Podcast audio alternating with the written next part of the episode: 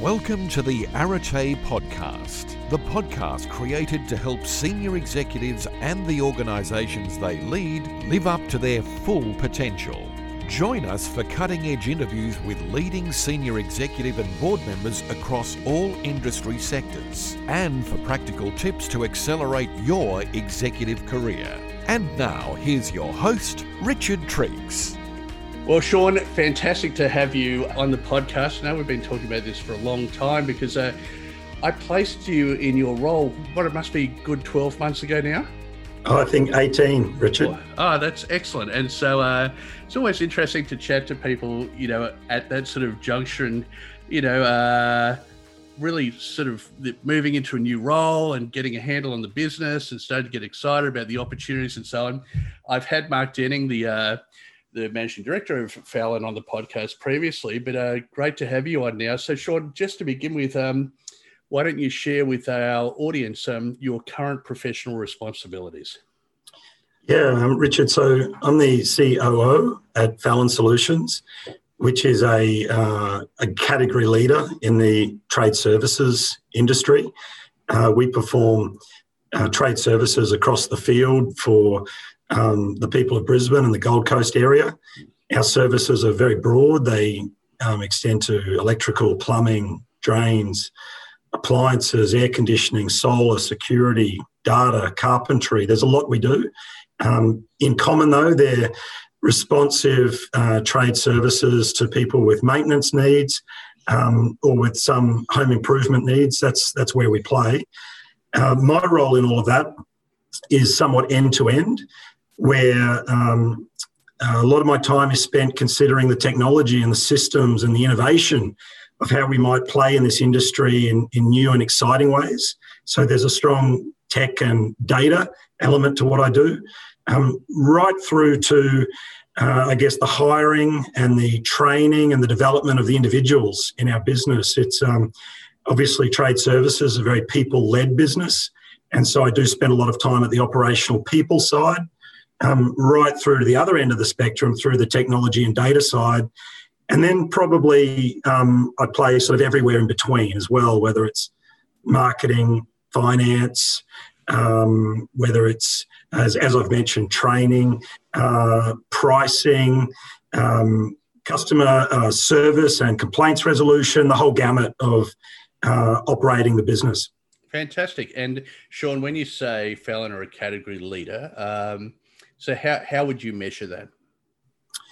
Oh, well, um, I think it's our customers that would have to measure that um, for us. We, uh, we enjoy um, a lot of repeat business, uh, which is pretty good evidence that we're doing something that our competitors can't offer. Um, we see about 70% of the business we do are customers that we've worked with before.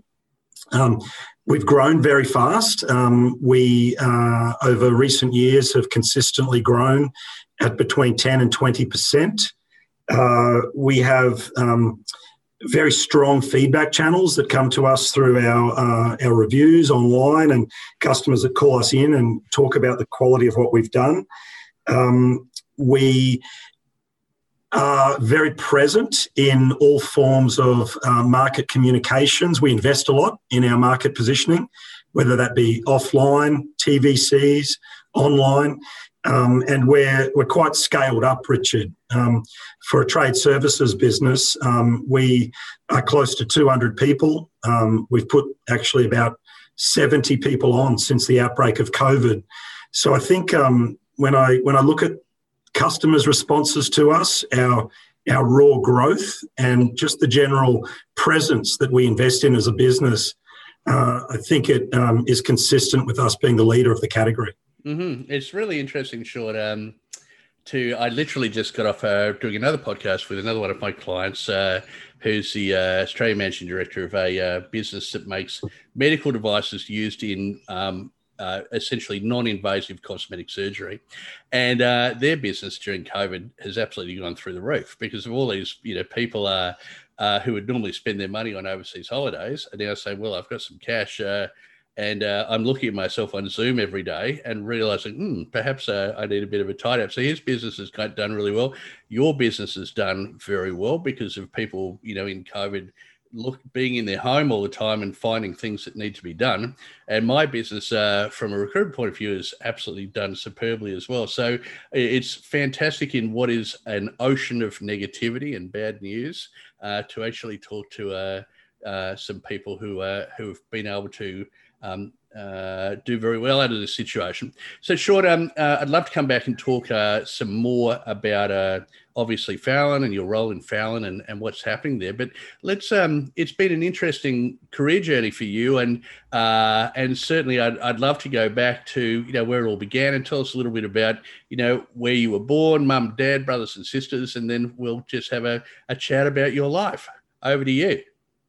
Yeah, great. Um, well, it's it's been a meandering career journey. Uh, one of my mentors, um, Robbie Cook, he's the um, he's currently the managing director of Tyro Payments, and I worked with him at Wotif.com, uh, where he was the uh, managing director, and I was actually the uh, general counsel and head of corporate development at Wotif.com. Uh, he and I share quite a lot in common, and he describes his career as meandering, which is a word that I think probably applies to me as well. Um, I'm from Brisbane, Richard. Uh, I um, have spent most of my life here in Brisbane. Uh, my parents are essentially educators. Um, my father is a uh, mechanical engineer um, that led uh, in his career the um, engineering department at the University of Queensland. Okay. Uh, and did um, some really interesting work uh, working for NASA as well. He's a um, he is a preeminent space engineer and was involved heavily in NASA at around that period um, when the space shuttle program was um, surging. Mm-hmm. Um, Mum's a guidance officer who um, spent a lot of time in her career helping children with learning difficulties. So I think um, probably unconsciously, education and study was always a, um, I guess, a value in my family. And we never probably discussed that, but it, it's probably implied when you're the child of two educators that you value education. Mm-hmm. So, so in my case, um, I've done quite a lot of uh, at different points in my life education. Mm-hmm. Um, when, when, was your dad uh, running the engineering department at the uh, UQ? Yeah, well, it, it started after 1988. Uh, at, in 1988, he was um, on the ground in the US working at NASA when the Challenger blew up. Uh-huh. Um, his specialty was on the wing vibration, not the O rings, which is what caused the disaster. Right. Um, but that disaster ended all of the research and development jobs, and they became kind of a bit of an audit, inward looking kind of um, organization. So mm-hmm. he shifted out of industry and went back into academia. And mm-hmm. so, in that sort of period of, of the 90s and the first decade of the 2000s, he was running engineering at UQ. Right. Well, he he may have known my dad because my dad was running the pharmacy department at UQ for 20 years, uh, from 81 until uh, 2000. And my mum's a clinical nurse educator too, so I come from two educators as well. I knew we had a lot of common, a lot in common, Sean. So uh, yeah. So um, how many brothers and sisters did you have? That explains why your body is a temple of health, Richard. exactly, Sean. You uh, you know me too well. Uh, as I say, it might be a temple, but I treat it like a uh, a uh, rock concert stadium. Um, all right, so uh, brothers and sisters. Yeah, I, I, have one older brother. Um, I lost him when he was 35 years old. He's uh, 18 months older than me. Uh-huh. Um, it was a real turning point um, for my family and for myself. Uh, I was living actually at the time in uh, in the UK. I was working at Amazon.com. Mm-hmm. And uh, so I was working at Amazon.com doing business development work in a really incredibly exciting time in their growth throughout Europe. And uh, my wife is a property lawyer. She was working in London as a as a real estate lawyer. Uh, we were, I guess, um, early to mid 30s, no children, um, having you know an incredible time in our careers and just incredible fun mm-hmm. uh, in Europe. And uh, I do remember I was in Cornwall where I got the phone call from um, mum and dad uh, when we lost my brother, and uh, that kind of led to us coming back home. Mm-hmm. Uh, and and that's that's about 15 years ago now. But we've we've been home um, since then, and have since had three kids, and and Brisbane's our our taproot again now. Right. Yeah. Well, uh, it is. Um, it is the circumstances often outside of our control that dictate where our lives uh, go. What's that saying? Um, God, God laughs at the plans of mere man. Uh, you know, we we have these grand visions about what will our careers will look like and our businesses will look like, and then something just you know happens to change their course completely. So, when you were at um, uh, when you were in high school, uh, you know, what did you think you wanted to be when you grew up? Oh, look, um, my parents say I was interested in uh, in politics and, and political leadership. I, I, don't I don't remember that as distinctly as they seem to. Um, Richard, I I was more uh, oriented towards English and economics and um, uh, modern history. These were the areas I found most interesting at high school. So it's probably somewhat naturally I went into a law degree mm-hmm.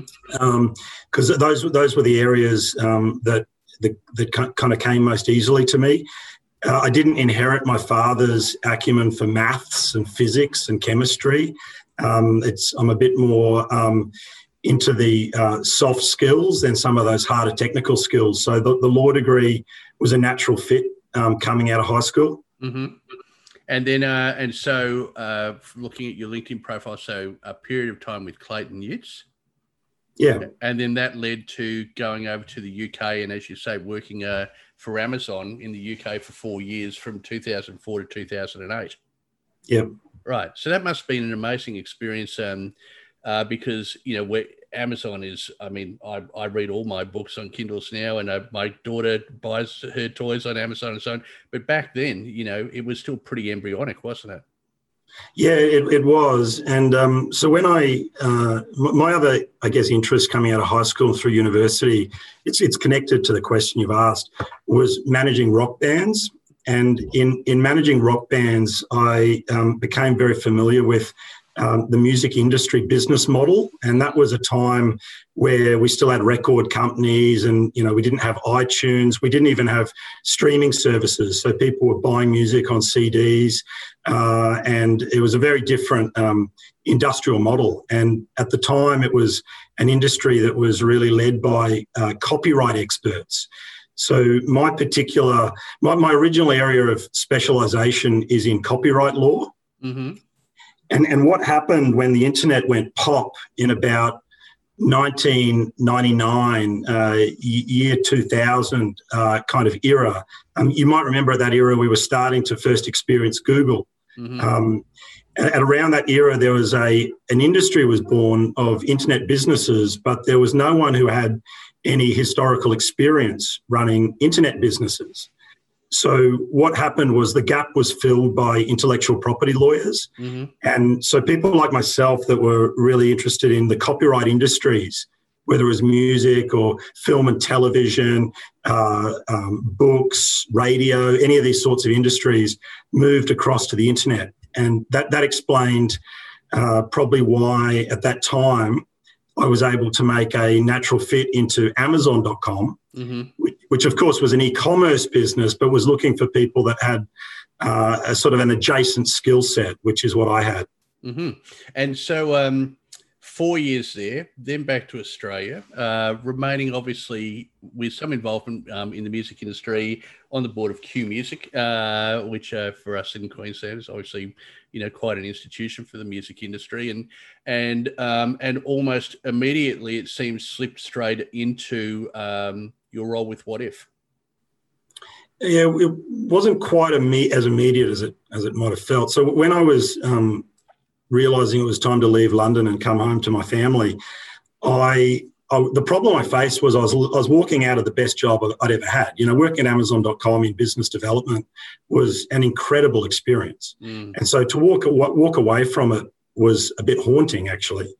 So I sort of did a bit of a survey of what I could do back in Brisbane that I thought I could I could kind of keep going with. Where, where could I keep pushing on? And this was 2004. Richard. And when I looked at Brisbane in 2004, it's a while ago now, um, probably the companies that stood out at that time were uh, Billabong Billabong mm-hmm. was really going well at that point. Uh, Flight Centre, mm-hmm.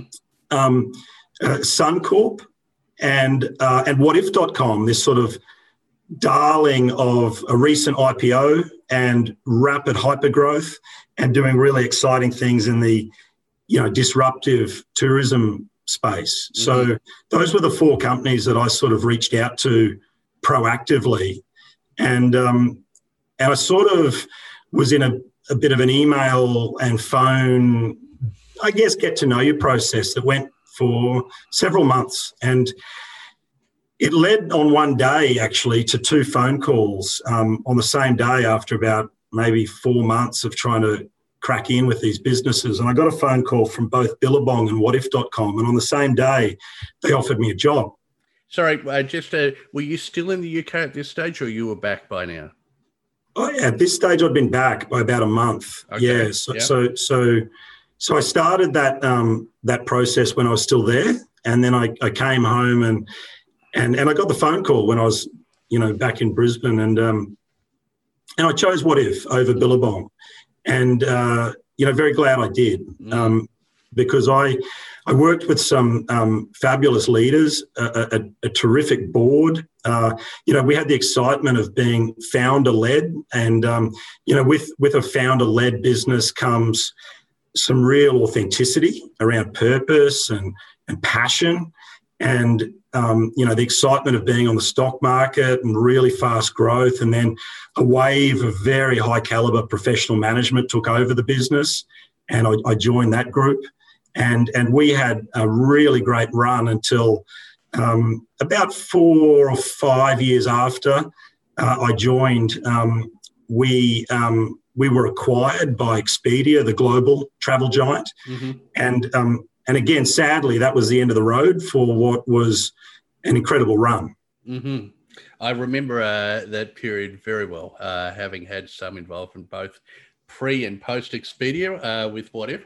And uh, and you had a, a, sort of a bit of a hybrid role there, didn't you? In that you were um, wearing a number of hats. You know, tell us a bit about that. Yeah, so the, the role I was hired to do was general counsel and company secretary. So uh, being publicly listed, there was a lot of corporate governance and there was a lot of, um, I guess, what you might call compliance. And there was also, being an e commerce company, a lot of partnering. E commerce companies are very outward looking in the deals they do. There's a lot of joint ventures, there's a lot of partnering, there's a lot of licensing, there's, there's a lot of inbound rights. There's, there's a very strong place in e commerce businesses for contracts and for negotiators. So those were kind of the two hats originally I wore the, the legal, the legal, I guess, deal maker, and then the corporate compliance officer. And that evolved to a corporate development role where it became more strategic, where I was involved in assessing M&A opportunities, um, looking for where uh, I guess the bigger value creation for the for the company and its strategy could come from and uh, and that that corporate development role ultimately led to me helping take the company to the market and um, and achieved a.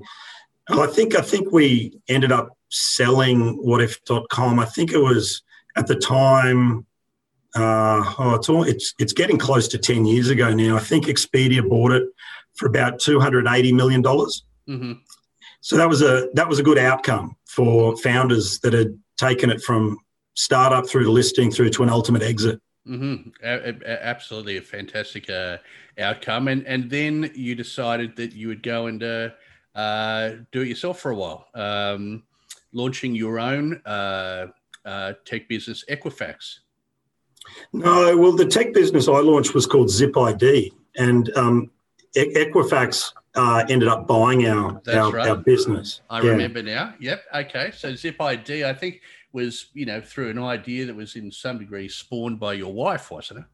Yeah, that's right. Um, that's right. So, in um, look on the internet, one of the great problems is proving who people are. Mm-hmm. It's just a difficult problem on the internet. And as I mentioned earlier, my wife's a real estate lawyer, and in um, real estate, um, pretty high volume stuff that she does, buying and selling properties, um, dealing with mortgages, release of mortgages, that whole property conveyancing um, piece. One of the challenges with that piece is proving that the person that you're buying or selling land for is who they say they are. Mm-hmm. Um, because if you get involved in a fraudulent land transaction, it's very expensive and difficult to unpick. Mm-hmm. Uh, so she had a problem. She was growing and using a lot of digital marketing to acquire clients from all around the place. Um, but the law said that her industry had a duty to identify clients. And if they didn't identify their client, then the law firm was responsible for the fraud. So it, it was a genuine keep you up at night problem for her. I remember we were living in Auchenflower at the time, and she sat upright in bed at about 3 a.m. and said, um, Our business model is stuffed, Sean, as a result of this legal requirement. And uh, that, mo- that, that uh, moment coincided with me being in the final stages of helping sell Wotif.com to Expedia. So I was in that uneasy state where you know that that's your last dance. When you sell a company, you're not you're not around for very long after that. They they they find a way of making you redundant and moving on with their own talent. It's just the natural way of things. Mm-hmm.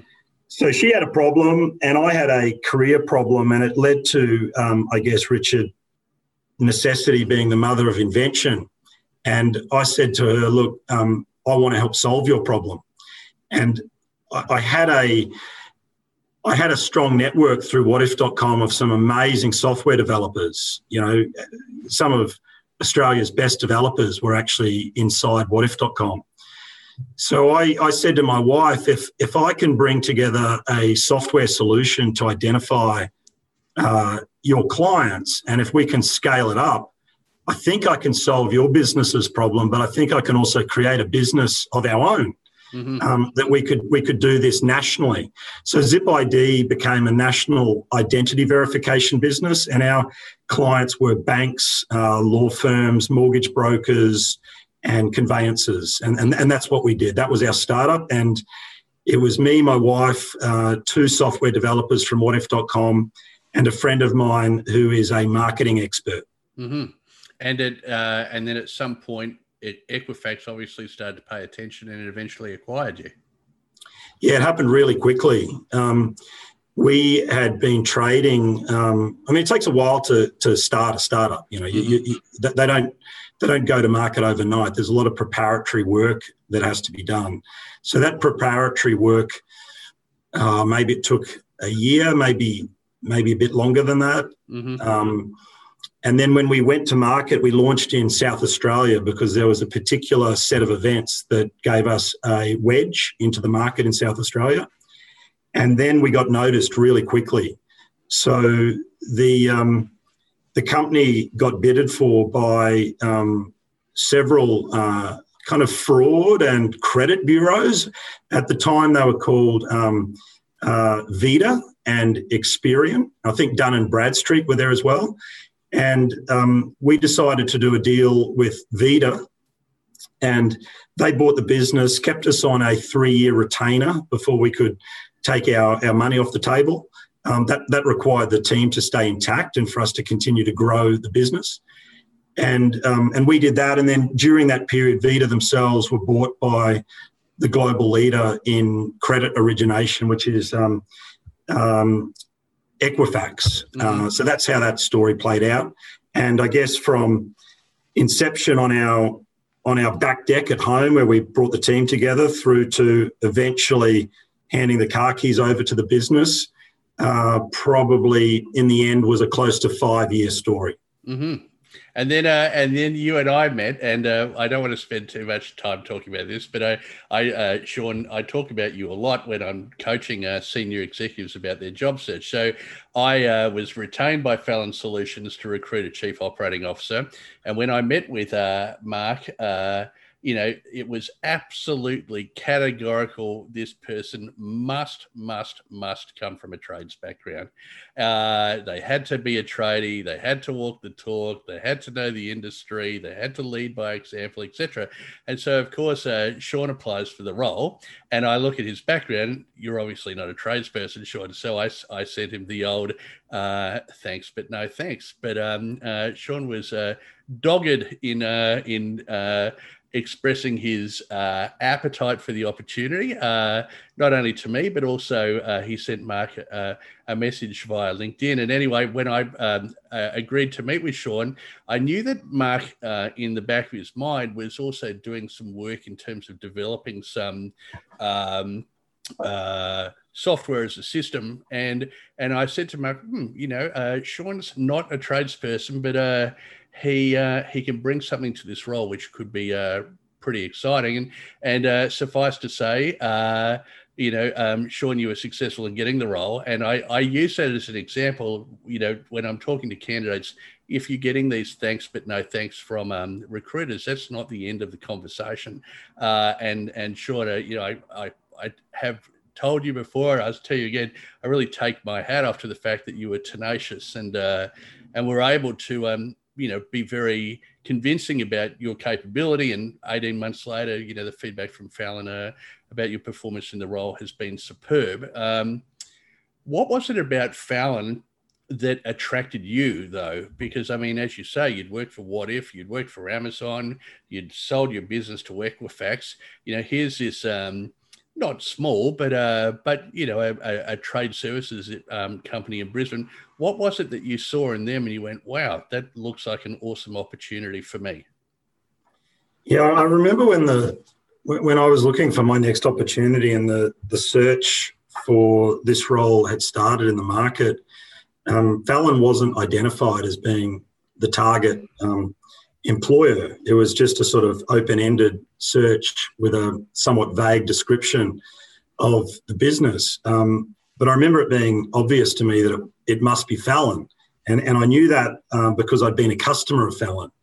And um, there's a certain um, experience that Fallon provides to its customers that um, it stands out a little bit. It's there's, there's some remarkable aspects of what Fallon does, and so I was interested um, long before the search started about them through being a customer. And I could see through being a customer that they'd done many things really well. And I could also see that there were many areas of innovation that were still left um, on the table. And I, I thought, well, what what transferable skill set, you know, do I have? And, uh, you know, I, I believe skill sets are deeply transferable. I mean, you'll remember, Richard, I, I knew I, had no history in the internet other than being a copyright lawyer and ended up in business development at Amazon. Mm-hmm. So it wasn't a big leap from in my mind to say if if fast moving consumer services with high brand presence, um, service driven culture, um, scale, um, efficiency, if all of these things were what drove um, Fallon's competitive advantage, I thought that I had a story to tell. And so you're right, I was rejected from the process, not a, a few times actually, not once, but several times. I, I didn't make the shortlist and then I, uh, I failed at several hurdles. But the point I think for me was that I was never confident that the reason I was failing for the role was a fully considered reason. I, I think I was passing through filters that hadn't been fully considered. And so my plea to to the owners and to yourself was I'm very happy to miss out on this role, very happy. But only if the reasons I miss out are fully considered. And that was the opportunity the board and you ended up giving. And and um, I, think it's been a correct um, a correct fit for, for for what I'm trying to to do to help um, grow and transform um, the business. Mm. Oh, look, Sean, uh, uh, I I couldn't agree more. And uh, but uh, now, eighteen months in the role, when you look back on, well, what was the mandate? You know, when they said, Sean, welcome to Fallon's. This is what we want you to bring to the business. Um, what were you mandated to achieve for them? Well, right from the beginning, um, I was like literally from the first day, I was given a mandate to bring a technology team inside the business. Uh, so that that's a really important strategic moment where every business um, has a technology strategy, and the choice for businesses is whether they will uh, do it themselves and take control of their own strategy, or whether they will effectively outsource, you know, rely on contractors, rely on partners, rely on vendors. Um, now, Fallon's board um, made a strategic, bold bet, and they said, Sean, we we've seen, you know, long before meeting you, long before meeting you, the potential to do something um, bigger and bolder, not only for the Fallon business, which will involve exciting technology, but potentially that technology could be of real interest to the broader market. So we want you to firstly embed a technology team to bring that strategy to life as something that we own and we control. Uh, so my first mandate, Richard, was to to bring talent in that could deliver on a digital transformation. Mm-hmm. Uh, and look, look, first and foremost, that was the key prize that I had to get right um, from the beginning. And uh, so, obviously, that was playing to you know a lot of your core strengths and experiences. Um, in terms of, I mean, you went, you mentioned earlier, I mean, the COO capacity, so it's covering marketing and HR and training and leading and and, and so on and so forth.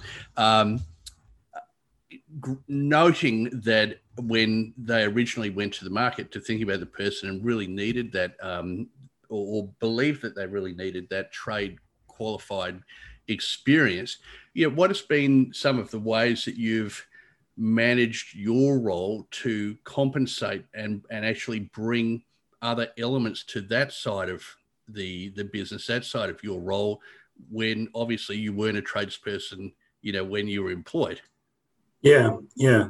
Um, look, so the other part of the mandate, of course, um, was very clear. It was to get to know the business, you know, to, to authentically take the time to really get to know the business and the industry and the levers and the model and to really correctly understand the flywheel that drives this business. Mm-hmm. And um, and that does take um, time and study and takes a lot of hard work, you know, because the the sorts of data in the business are different. The, the, the nature of the people are different to ones that you've worked with before. The backgrounds that they have are different. Um, th- their own career paths are different to many of the um, you know associates that you've had before. So there's a lot to learn.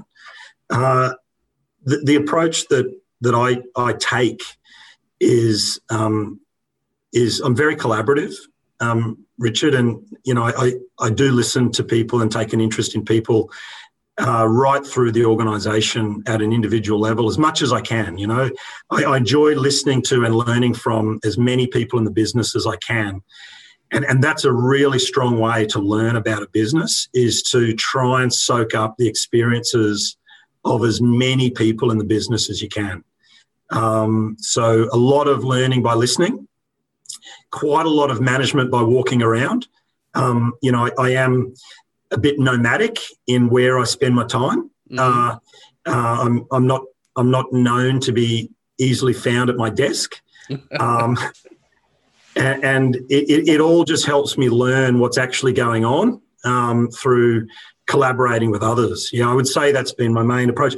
The, the other thing, Richard, is that I, I did um, in that period of starting up Zip ID, I did complete an MBA, mm-hmm. and um, the, the MBA, MBA does help you learn about businesses. It, it gives you some tools to help you sort of understand different businesses. So mm-hmm. those tools were also helpful to me. Mm-hmm. Um, yeah, I think, uh, you know, I, I, I, have an MBA myself and uh, I highly value the fact that I did an MBA it's certainly not uh, the ticket to the game. You know, um, I think if you expect having done an MBA automatically, you, you, your career is going to shoot into the stratosphere. Uh, you might be a little bit sadly mistaken, but coupled with solid practical experience and a genuine desire and appetite to learn. In fact, probably if anything, the MBA teaches you how to learn, right? Yeah. Um, and so, Sean, you, you said you know, it takes time to learn a business, to learn the correct levers, to really immerse yourself in the culture and so on.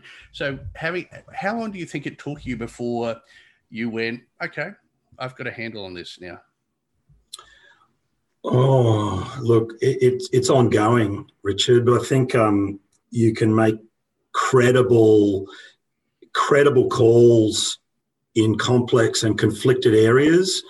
Um, you know, within 12 months, but mm-hmm. probably, you know, the, the test is when those when they're difficult calls and they're mm-hmm. conflicted mm-hmm. and and um, you know, your gut's not enough. You need to also have some depth of analysis and um, a little bit of um, acquired experience. Mm-hmm. Um, I, I, think probably takes about 12 months. Mm-hmm.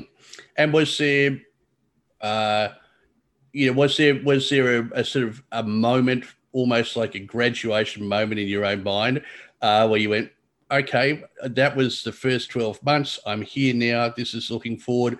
Or do you think it's just something that's kind of incrementally, um, you've just eased into it?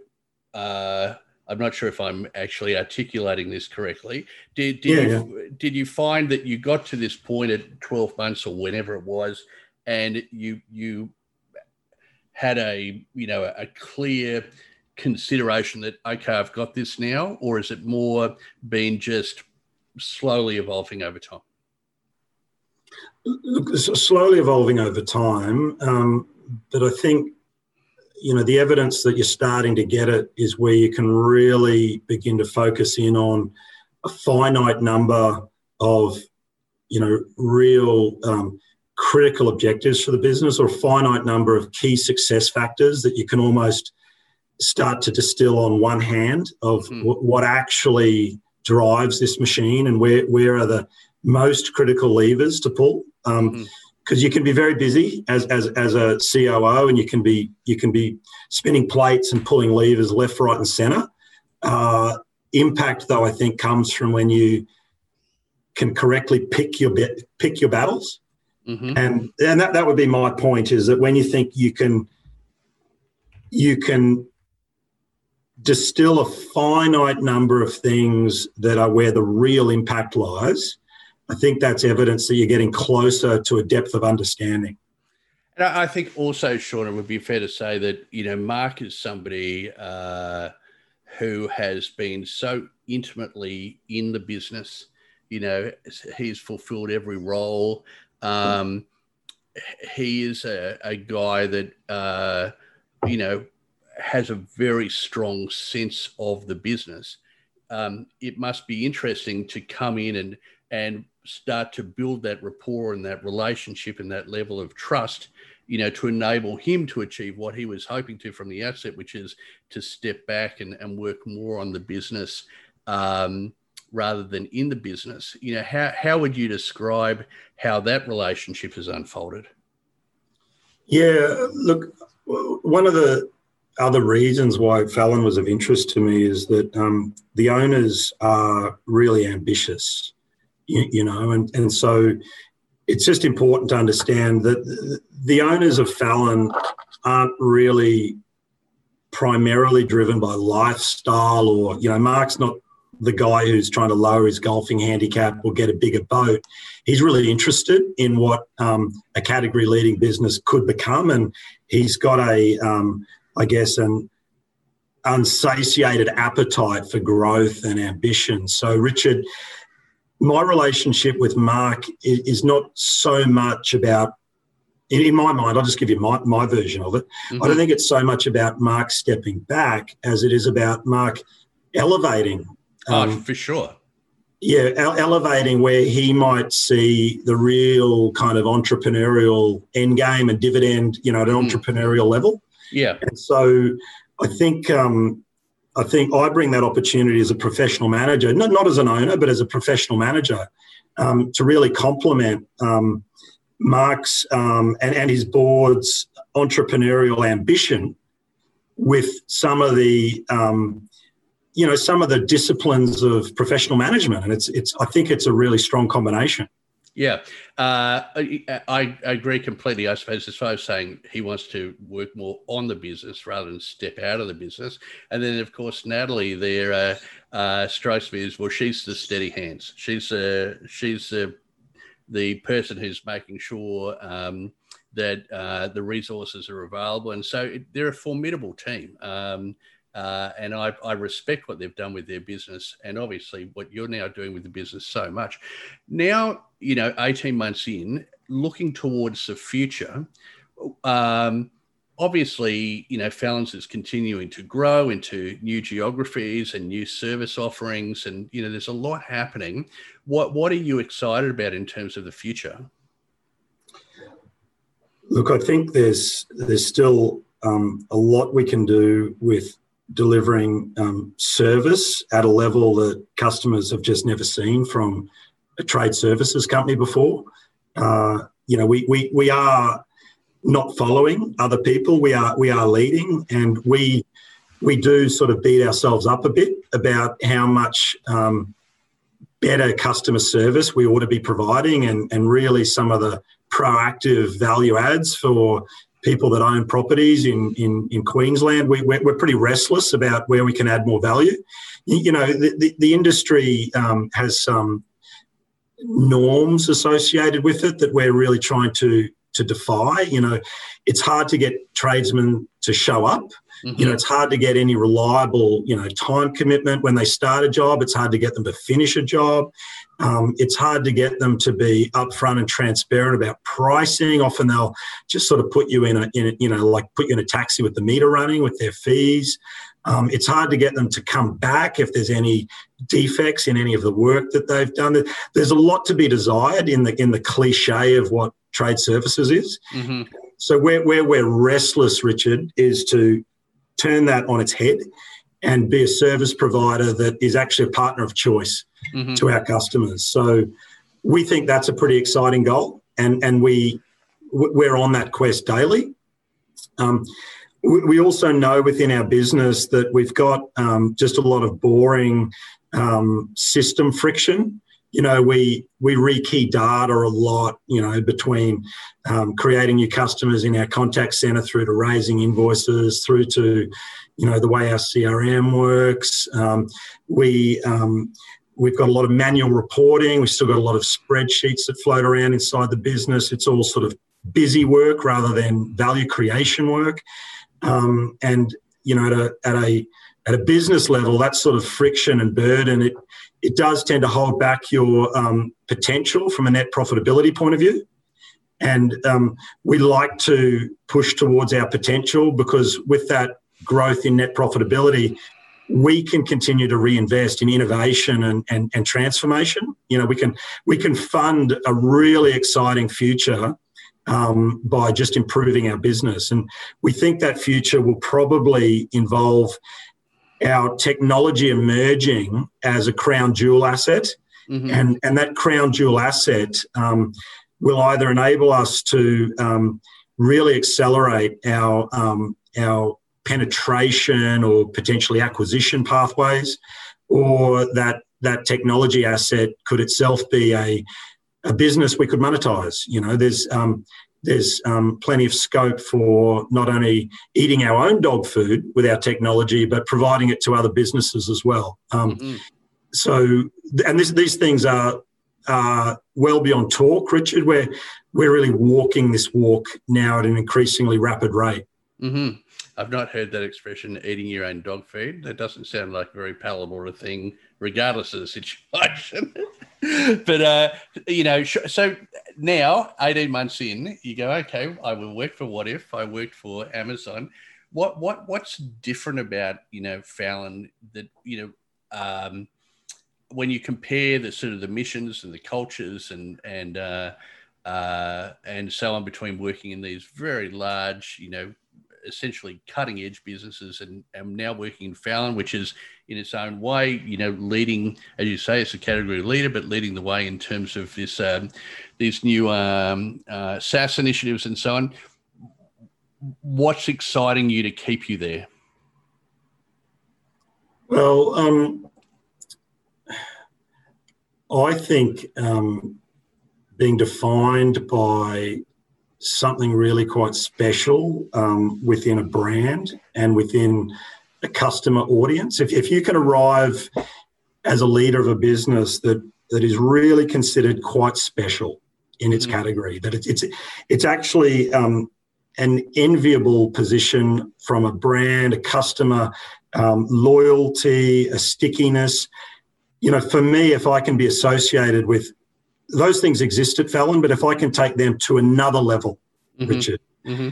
um, that we're not just good at lead generation, but we're really good at being remarkable and and and creating that recurring loyalty amongst our audience that's what every business wants right a loyal recurring customer base mm-hmm. and um, for me uh, through the innovation um, that we're pushing through Fallon, the innovation I think will get us there. Mm-hmm.